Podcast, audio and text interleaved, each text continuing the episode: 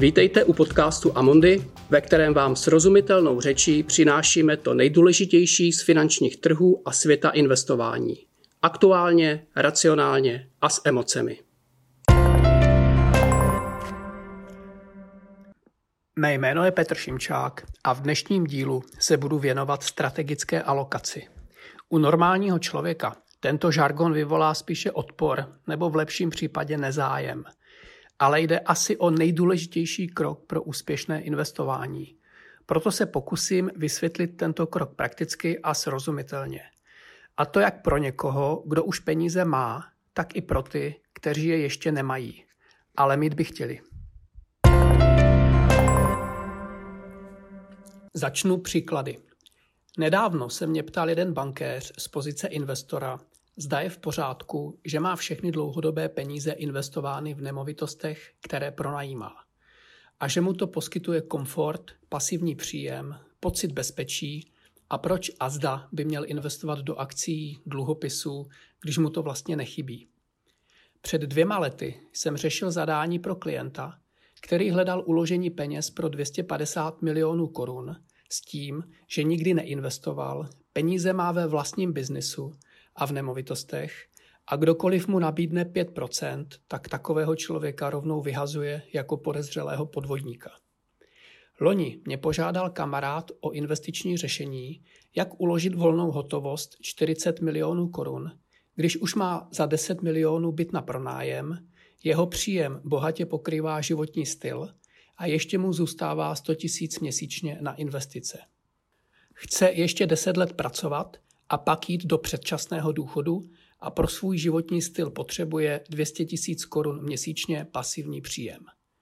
No a minulý týden mě požádal o radu jiný kamarád, který má 50 tisíc korun úspory, velmi bezpečné zaměstnání s příjmem 35 tisíc korun, má hypotéku a chtěl by si někam odkládat 4 tisíce korun měsíčně na budoucnost.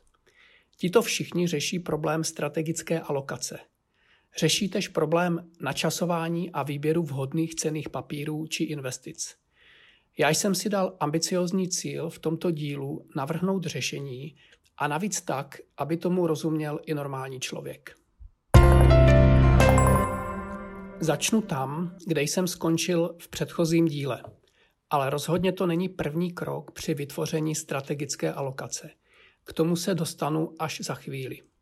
Pro lidi, kteří již peníze mají, se mi líbí přístup amerického finančního konzultanta Davida Steina. Ten nechce záviset na správné předpovědi budoucnosti, jen chce ochránit peníze před inflací a před riziky a nejistotami, kterými čelíme. Dlouhodobé rozdělení celkového majetku mezi různé druhy aktiv neboli strategickou alokaci řeší takto. V akcích drží 30% a to někde mezi 20 až 30% podle situace. Teď se zrovna drží blíže 20% a toto rozhodnutí nebo tento krok se nazývá taktická alokace. Někdo tomu říká pokus o načasování a někdo dokonce spekulace.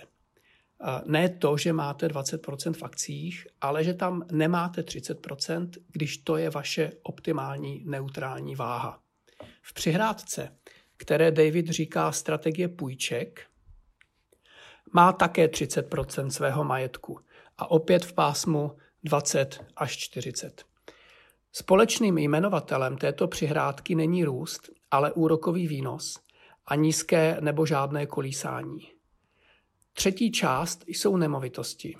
Ta také tvoří 30% jim doporučované strategické alokace. Nakonec je to hotovost a hotovostní alternativy.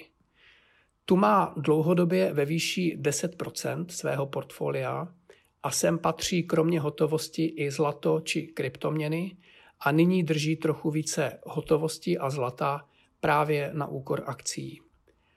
Toto je strategická alokace, která se mi líbí pro někoho, kdo už peníze má. Tady ještě navážu eh, dvěma obecnými příklady a pak bych to chtěl dnes posunout do roviny pochopení, proč je tato strategie správně a jak si ji nastavit, i když peníze mám, i když je nemám. Ta alokace totiž není dogmatická, ale je výsledkem lidského chování a uvažování, které je v mnoha ohledech u většiny lidí stejné, přestože máme každý individuální potřeby, představy, osobnost, cíle, přání, sny a považujeme se za unikátní jedince. Jako investoři jsme mnohem méně unikátní než jako jedinci. Jen si to při honbě za nejrůznějšími exkluzivními produkty a privátními nabídkami, které nemá nikdo jiný kromě mě, nepřipouštíme. Výsledkem je pak většinou vyšší riziko v hezkém kabátku a vyšší skryté poplatky. Prvním příkladem, na který, na který jsem upozorňoval, je rozložení peněz dolarových milionářů. Těch je po světě zhruba 19 milionů. Tito lidé drží akcie v pásmu někde mezi 25 až 35 procenty. Nemovitosti tvoří 15 až 20 jejich majetku. Kolem desetiny, 10 eh, drží v různých alternativách typu komodit, sbírek, umění, eh, strukturovaných produktů a podobně.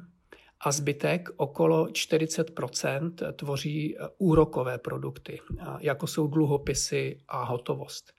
Označují se za konzervativní investory, jejichž hlavním cílem je ochránit majetek před trvalou ztrátou a také před inflací. Krátkodobé kolísání považují za nepříjemnou, ale normální součást této ochrany. Ten druhý příklad jde trošku dál až do světa miliardářů. Lidé s majetkem 100 milionů dolarů a více mají v průměru 50% svého majetku v akciových nástrojích, z toho polovinu, tedy 25% tvoří veřejné akcie, a to buď napřímo nebo přes fondy takových těch kvalitních velkých globálních firm. A 25% tvoří private equity neboli soukromý kapitál. A tuto třídu aktiv private equity úplně fantasticky vysvětluje kolega Mirek Mlčuch, i na naší první digitální konferenci, která proběhla v úterý 21. července a určitě doporučuji si to poslechnout. Ale ať už držíte veřejné akcie nebo private equity, tak pořád jste v pozici vlastníka nějakého biznisu, který buď řídíte vy, nebo, to, nebo je řídí někdo za vás. A 25% investují do nemovitostí, a zbytek mají v úrokových produktech, jako je hotovost a dluhopisy. No a já bych se teď pokusil ukázat, jak tato strategie vzniká a jak si ji může nastavit každý, bez ohledu na to, zda je či není bohatý. Existují dva způsoby, jak se toho zhostit. Složitější a jednodušší. Oba jsou správně. Ten složitější jde cestou kolik chci, respektive kolik potřebuji vydělávat s ohledem na mé cíle, sny, přání. Ten jednodušší jde cestou, kolik nechci prodělat s ohledem na dobu, kterou mají být peníze investované. Je zajímavé, že složitější cesta je cesta výnosu a tužeb a jednodušší cesta je cesta rizika a strachu. Takže pojďme nejprve na tu složitější. Měl bych začít výpočtem, jaké potřebuji zhodnocení. Já nejčastěji slyším zadání typu chci 3 až 5% ideálně něco nad inflaci, ale není zatím žádný výpočet, kolik opravdu potřebuji. Ono je to těžké, protože do hry vstupuje věk, délka produktivní části života, délka důchodové části života, neboli doba dožití, potřeba srovnat si příjmy a výdaje v čase na dlouhém horizontu, institut dědictví pro další generace a tak dále. Na to nemáme čas a podcast není ideální platforma na detail, takže si pomůžu e, příklady z úvodu a reálným, ale samozřejmě zjednodušeným postupem. Kamarád má 50 let a za 10 let chce do důchodu očekává dožití 85 let nebo méně, celkem disponuje 50 miliony korun a z toho tvoří 40 milionů hotovost a 10 uh, eh, hotovost a dluhové cené papíry a 10 milionů nemovitost na pronájem. 10 let si může dovolit odkládat 100 000 korun měsíčně z příjmu a po odchodu do předčasného důchodu v 60 letech chce čerpat pro udržení životního stylu 200 tisíc korun a zanechat po sobě 10 milionů korun. Chtěl by peníze investovat s reálným výnosem 3 až 5% ročně nad inflaci. Pokud by toho dosáhl, tak má dnes o 19 milionů více, než potřebuje. A pro výpočet máte vše potřebné, jen je to potřeba správně zadat třeba v Excelu do už existujících finančních funkcí. Aby byl jeho plán v rovnováze, tak ve skutečnosti mu stačí reálné zhodnocení 1,3% ročně nad inflací. A pak eh, nulový reálný výnos od 60 let až do smrti, tedy vlastně jen kopírovat inflaci. Zatímco 3 až 5% výnos by jej vedl prakticky jen do akcí, upozorňuji, je to výnos nad inflaci, takže jen do akcí a nemovitostí a rizikových dluhopisů, tak potřebný výnos 1,3% ročně mu nabízí mnohem bezpečnější řešení. A což ho docela uklidnilo. Nejprve jsme si vypočítali, že musí investovat něco přes 30 milionů korun bezpečně po dobu 15 let, aby nebyl ohrožen jeho životní styl ve výši 200 tisíc korun měsíčně, bez ohledu na to, zda se burzám daří nebo ne. Bezpečně v tomto případě eh, byly, eh, byla ta nemovitost na pronájem, nemovitostní fond, hotovost a diverzifikované portfolio globálních dluhopisů přes fondy. Zůstalo cirka 20 milionů korun pro dlouhodobé investování do akcí a právě equity a také do dluhopisů. To byly jiné investiční cíle. Spekulace s rizikem ztráty peněz nechtěl. A tato část měla cíle na 5 let a 15 let, eh, těchto 20 milionů. A pak ještě doživotní cíl. Pokud jsme dali všechno dohromady, tak jeho strategická alokace, která splnila cíl, 2% zhodnocení nad inflací byla tvořena jednou třetinou akciemi, jednou třetinou nemovitostmi a jednou třetinou úrokovými produkty. Takže v principu to tež, co jste slyšeli na úvod, ať již od Davida Steina, nebo, eh, jak jsem vám popisoval, alokaci dolarových milionářů.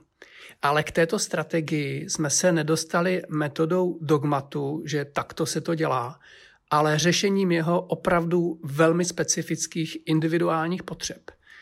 A podobných zadání jsem za 20 let řešil hodně a většina má stejný výsledek.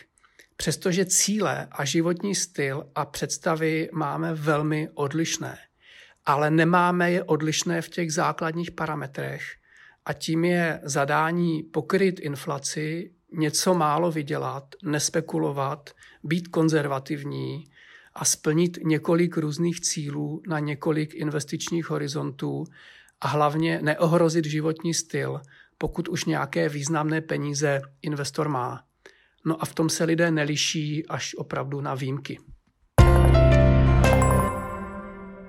Druhý příklad je 30-letý kamarád, který by chtěl v důchodu od 65 let do svých 90 let čerpat rentu ve výši dvojnásobku státní penze, tedy v dnešních cenách nějakých 26 tisíc korun měsíčně. Vše v reálných penězích, tedy po inflaci. Neřešíme dědictví, začíná s úsporami 50 tisíc korun a 4 tisíce měsíčně. Aby toho dosáhl, tak potřebuje čistý výnos 6% ročně. To je tak tak reálné, pokud by investoval jen do akciového fondu, ale realističtější je počítat spíše s hodnocením 5% ročně a tudíž rentou 20 tisíc. Pokud by mu stačil jednonásobek penze, tedy 13 tisíc korun, tak potřebuje reálné zhodnocení 2,9% ročně. Pokud do výpočtu zahrnujeme inflaci, tak se držíme poměrně blízko smysluplných výpočtů, i když neznáme celou řadu dalších detailů eh, v budoucnosti, v příštích několika desítkách let. A v podstatě jediným klíčovým předpokladem, aby to celé bylo funkční, je právě funkční stát, ekonomika a respekt k soukromému vlastnictví. Ostatní rizika a nejistoty nejsou až tak důležité. Pokud znám potřebné zhodnocení pro své cíle, tak mohu dělat strategickou alokaci. A pokud máme i názor na to, co mohou přinést akcie, jaké možnosti nabízí úrokové produkty a co nabízejí nemovitosti. V originálním zadání uh, musí uh, tento kamarád investovat vše do akciového fondu a považovat se za konzervativního dlouhodobého investora, který ale snese velké kolísání malých částek. A potřeboval totiž 6% ročně. Ve skromnějším zadání se může považovat za konzervativního investora, který může hledat optimální mix mezi akciemi a dluhopisy, což mu dodá menší kolísání, menší výnos a menší rentu. Nemovitosti nad rámec bydlení zde mohou hrát roli díky malým částkám jen skrze nemovitostní fondy. Pokud jste to stihli spočítat, eh, tak při reálném zhodnocení do akcí, eh, při reálném zhodnocení akcí 5%, a zhodnocení u nemovitostí 3% a u dluhopisů 1% ročně, tak strategická alokace pro tohoto investora pro cíl jednonásobek penze, tak strategická alokace je přesně třetina do akcí, třetina do nemovitostí a třetina do dluhopisů. Tato alokace mu dá poměrně uh, rozumně ty potřebné 3% ročního výnosu. Takže i když nejste milionáři nebo miliardáři, tak můžete jako bohatí lidé investovat Pravděpodobně budete mít vyšší náklady a méně pestré portfolio, ale nemusíte mít horší výsledky v procentuálním vyjádřením. Prostě to jde. U toho privátního bankéře jsme jen diskutovali a, a řešení jsme moc nehledali. On sám moc dobře věděl, že to, co dělá, není optimální, ale prostě si nemohl pomoci. To portfolio bytů nakoupených e, i pomocí hypoték e, plus znalost regionu, ve kterém se pohybuje a navíc ho to bavilo a hlavně mu to i vycházelo z hlediska výnosu, který potřebuje. Takže tam, tam to byl spíš rozhovor. A jeho objektivní problém byla páka, finanční páka skrze hypotéky, a rizika možného růstu úrokových sazeb, výpadku nájemníků, případně ztráty práce, to by ho dostalo snadno do vynucených prodejů nelikvidních bytů a možná v situaci, kdyby si nemohl dovolit čekat. A tady nebudu zabíhat do detailu, ale nemít nemovitostí je špatná investiční strategie a mít jich příliš moc objektivně taky.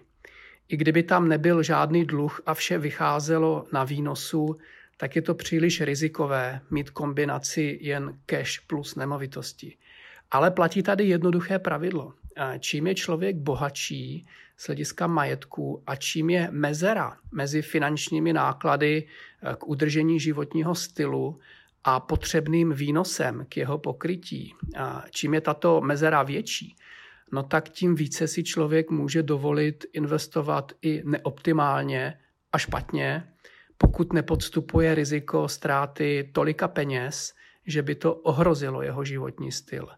Dám extrémní příklad. Pokud má někdo 50 milionů a věk 50 roků a doživotně mu stačí 30 tisíc měsíčně, tak může prodělávat 6,6% ročně a akorát mu to vyjde do 85 let.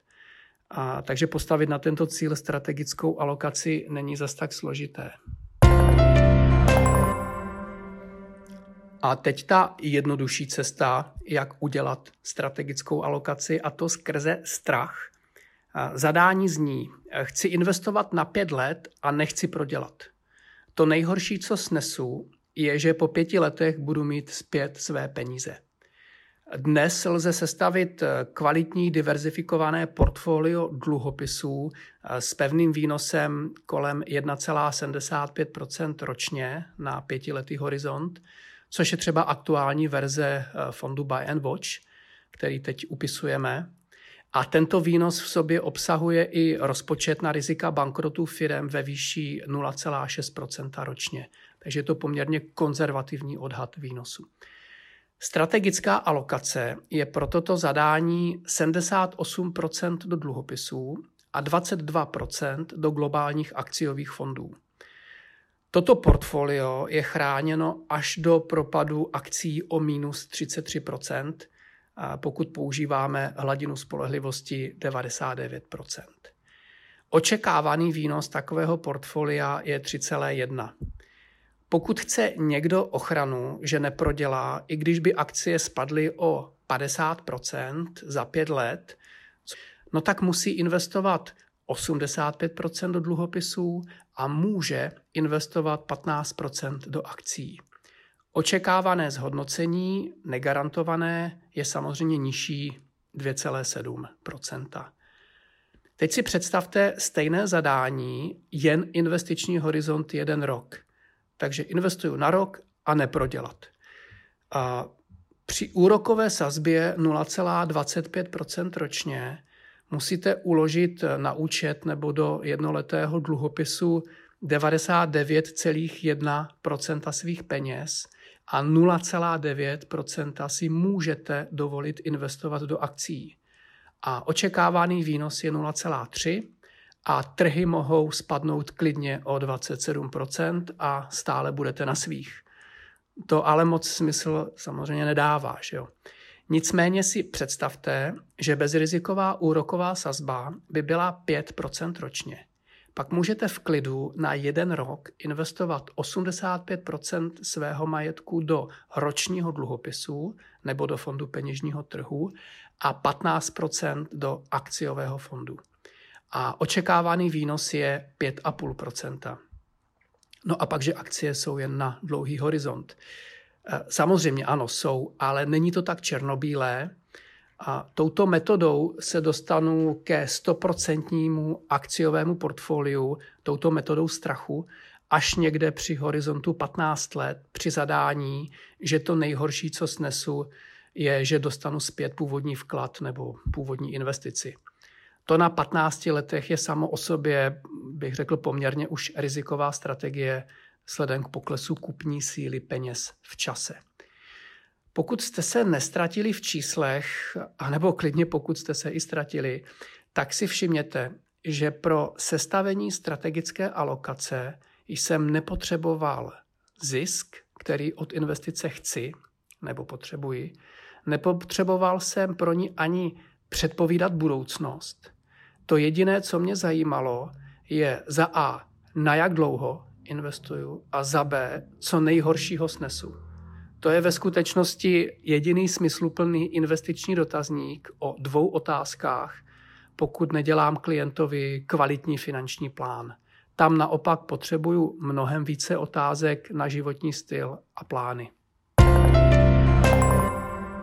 V našich končinách nejsou lidé rozdílní, ani ti bohatí, ani ti chudí z hlediska cílů ale z hlediska postojů, znalostí a stereotypních názorů to asi ano.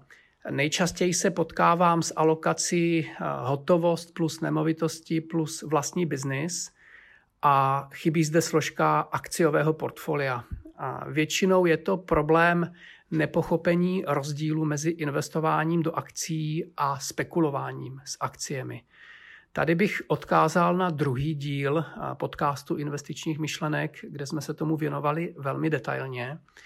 A spekulace jsou obchodování s cílem vydělat tak trochu jako v kasínu. Chce to disciplínu, znalosti, štěstí a je dobré si uvědomit, že 90% lidí prodělává a jen 10% e, spekulantů z toho dobře žije. A to je lepší poměr než v kasínu ale právě toto si o investicích do akcí myslí mnoho lidí, když říkají třeba investování, no to není nic pro mě.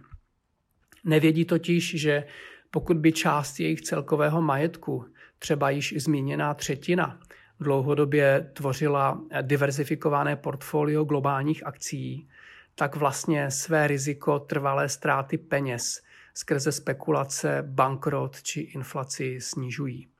A ano, akceptují riziko kolísání hodnoty, to je nedílnou součástí investice do biznisu v kapitalismu, bez ohledu na to, jestli mi toto kolísání ukazuje pohled do účetnictví firmy, kterou řídím či vlastním, nebo pohled na ceny akcí firmy na burzách. U lidí, kteří neřeší, co s nadbytkem peněz, ale naopak co s nedostatkem, nebo jak finanční majetek vybudovat, tak platí pravidla finančního plánování a investiční rozhodnutí je jen jeho poměrně malá, i když významná součást. Tady bych určitě doporučil kvalitního finančního poradce, ale pokud spadáte do typického příkladu, eh, tak i tady existuje jakési zjednodušené pravidlo, od kterého má smysl se odchýlit, jen když je k tomu zásadní důvod. No a toto pravidlo je 40, 30, 20, 10. Pokud je váš celkový příjem 100, tak eh, vlastně to pravidlo říká 40% utratit, 30% použít na bydlení, 20% na investice, na budoucnost a 10% pro vytvoření rezervy, nějaké spoření. A pokud jsou nějaké dlouhodobé problémy a spotřeba plus bydlení eh, tvoří více než 70% příjmů, tak je potřeba přehodnotit spotřebu nebo příjmy a změnit práci nebo investovat do vzdělání. Pokud je to naopak a spotřeba plus bydlení je méně než 70% příjmů, no tak je prostor pro vyšší podíl investic a vytváření eh, finanční nezávislosti v budoucnu. Ale tady do hry vstupují názory a priority Investice do volného času, vzdělání dětí, zážitků, každý to má jinak. Jde jen o to vědět, že i když investuju do zážitků a dělám si radost, tak to asi není špatně, ale prostě peníze utrácím a to, že tomu říkám, že investuju, tak je jen špatné pojmenování pro utrácení.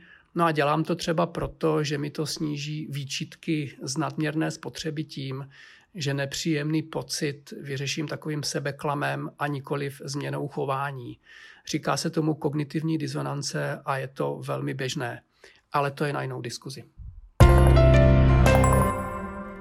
Pojďme zpět ke strategické alokaci. A tady bych se zmínil ještě o jedné důležité věci. Celkové zhodnocení nám přinese výsledek tří hlavních kroků. Za prvé strategická alokace, to je rozdělení mezi akcie, dluhopisy, nemovitosti a tak dále. Je jasné, že je rozdíl, jestli nechám peníze dlouhodobě na účtu nebo je eh, dám na akciový trh. Za druhé, je to výběr cených papírů. Asi každý tuší, že jinak na tom budu, když si koupím akcie Tesly a jinak na tom budu, když si koupím akcie Renaultu. No a za třetí je to načasování. Je rozdíl, když na trh vstoupím za cenu 100, nebo když si ten týž papír koupím ve slevě za cenu 50. V roce 1986 publikoval odborný časopis Financial Analyst Journal vědecký článek pánu Brinson, Hood a Bebower, ze kterého plyne, že strategická alokace je z těchto tří kroků nejdůležitější protože vysvětluje více než 90% variability zhodnocení portfolia. Studii dělali na amerických penzijních fondech a tento článek přinesl jednu mentální zkratku, která prosákla i do odborných kruhů. A tou zkratkou je, že výběr cených papírů a načasování není tak důležitý, protože nejdůležitější pro ziskovost investice je právě strategická alokace. No já si to dovolím upřesnit. Tento článek rozhodně nic takového neříká. A pro úspěch je velmi důležitá strategie postavená na dobrém, dobrém plánu, který pro potřebný výnos najde optimální mix mezi akcie, dluhopisy, nemovitosti a další. To je jasné. Výběr konkrétních cených papírů není tak důležitý, ale jenom tehdy, pokud nepodstupujete specifická rizika držbou jen několika málo akcí a dluhopisů. V okamžiku, kdy třeba kupujete fondy, ať už aktivní nebo pasivní, tak eh, budete, tak my budeme moc rádi, když budete používat Amundi fondy ale jestli si na americké akcie kvalitních firm vyberete náš Amundi US Pioneer Fund, který má historii až nebo už od roku 1928 a vynikající výsledky. Nebo jestli si použijete jiný fond na americké akcie velkých firm nějakého jiného renomovaného správce, No tak eh, faktem je, že toto rozhodnutí bude mít eh, menší vliv eh, na váš celkový úspěch, než, rozhodnutí, zda budete držet hotovost, nemovitosti nebo akcie. No a do třetice, pokud koupíte na 15 let akciový fond za 1 milion korun, teď jsme v tom bodě načasování, tak při 5% zhodnocení budete mít miliony dva za 15 let No a když to uděláte po 30% propadu na burzách, tak se vás netýká už 5% zhodnocení, ale díky slevě je to výnos 7,5%. No a budete mít po 15 letech miliony 3. A to už je docela velký rozdíl. Takže načasování je velmi důležité. Jeho problém je, že to lidé neumí, a, a to ukazují data, že v obchodech sice máme rádi slevy, ale na burzách a na trzích nás slevy paralyzují a buď nekupujeme, nebo dokonce v panice prodáváme a kupujeme, až to zase vyroste. Takže proto zmíněný článek hodně lidí vlastně nepochopilo a oni to vyřešili takovou mentální zkratkou, že důležitá je strategická alokace a načasování a výběr cených papírů už nikoliv. A ne, že by bylo něco špatného na tom disciplinovaně investovat a neřešit eh, načasování a když máte, třeba používáte fondy, tak nemusíte řešit ani výběr cených papírů. Ale nemá smysl si nalhávat, že když koupím draho za velkou částku, tak na tom eh, rozhodně nebudu lépe než ten, eh, kdo koupí levně po slevě. Problém je, že příliš mnoho studií ukazuje, že problém načasování zvládáme jako populace mizerně, a to v průměru někde okolo minus 2% ročního výnosu, který nás vlastně stojí toto investiční chování proti variantě kup a zapomeň. A, a to je zhruba ten milion rozdíl z předchozího příkladu, ale v náš neprospěch, který investorům přináší právě to chování, chování v duchu kupuju, až to vyroste, nebo až se to spraví a prodám při poklesu dřív, než tam přijdu o všechno třeba. U zkušenějších investorů to není o moc lepší, tam sice není tolik strachu z neznalosti, ale málo kdo je ochoten, zejména třeba ve světě online levného obchodování, vystoupit z takové té mentality kasína, kasína a přesunout se do světa disciplinovaných dlouhodobých investic. Na závěr bych tento díl o strategické alokaci zhrnul do několika praktických poznatků, chcete-li doporučení, i když to samozřejmě nemůže být investiční doporučení ve smyslu rady konkrétnímu člověku, do čeho a kdy má investovat. Na začátku by finanční poradce měl vypočítat, jaké zhodnocení opravdu potřebujete. Jen toto číslo vám napoví, jaký podíl akcí, dluhopisů či nemovitostí je pro vás vhodný. Lze na to jít i jednodušší cestou přes metodu strachu, ta byla popsána výše. I když je to vždy individuální, tak pravidlo třetin nakonec pokryje potřeby téměř všech lidí, kteří už peníze mají v míře blížící se nebo přesahující finanční nezávislost. Výpočet, kolik peněz je nutno investovat bez rizika, aby tato nezávislost nebyla ohrožena, je velmi důležitý, je klíčový ještě před investováním. Mladý člověk bez peněz může budovat majetek na dlouhé horizonty skrze akciové a nemovitostní fondy. Téměř všem výjde, že potřebují pro své cíle a sny takové zhodnocení, které jim jiná třída aktiv stejně nedodá. A zejména v prostředí nulových úrokových sazeb. Díky fondům aktivním nebo pasivním, tak člověk nemusí být expert na výběr papírů ani na časování, a pokud si 20 let bude pravidelně investovat za rozumné poplatky, tak může být úspěšný investor, aniž by se nějak výrazně angažoval. Možná čím méně angažmá, tak tím lépe. Čím je člověk bohatší, tím více si může dovolit neoptimální alokaci.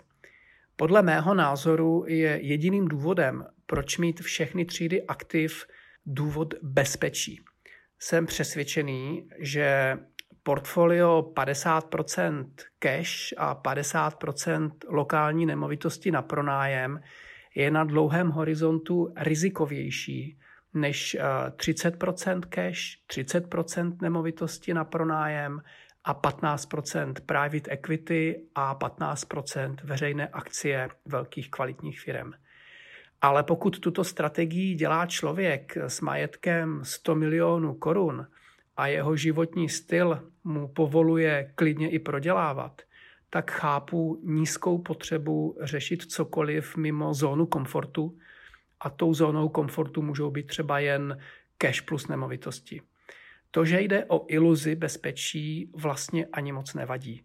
Samozřejmě je důležité, aby hotovost držel v kvalitní bance nebo v kvalitním fondu peněžního trhu a aby i ty nemovitosti byly kvalitní. Ale to je eh, při diskuzi o třídách aktiv eh, samozřejmě předpoklad.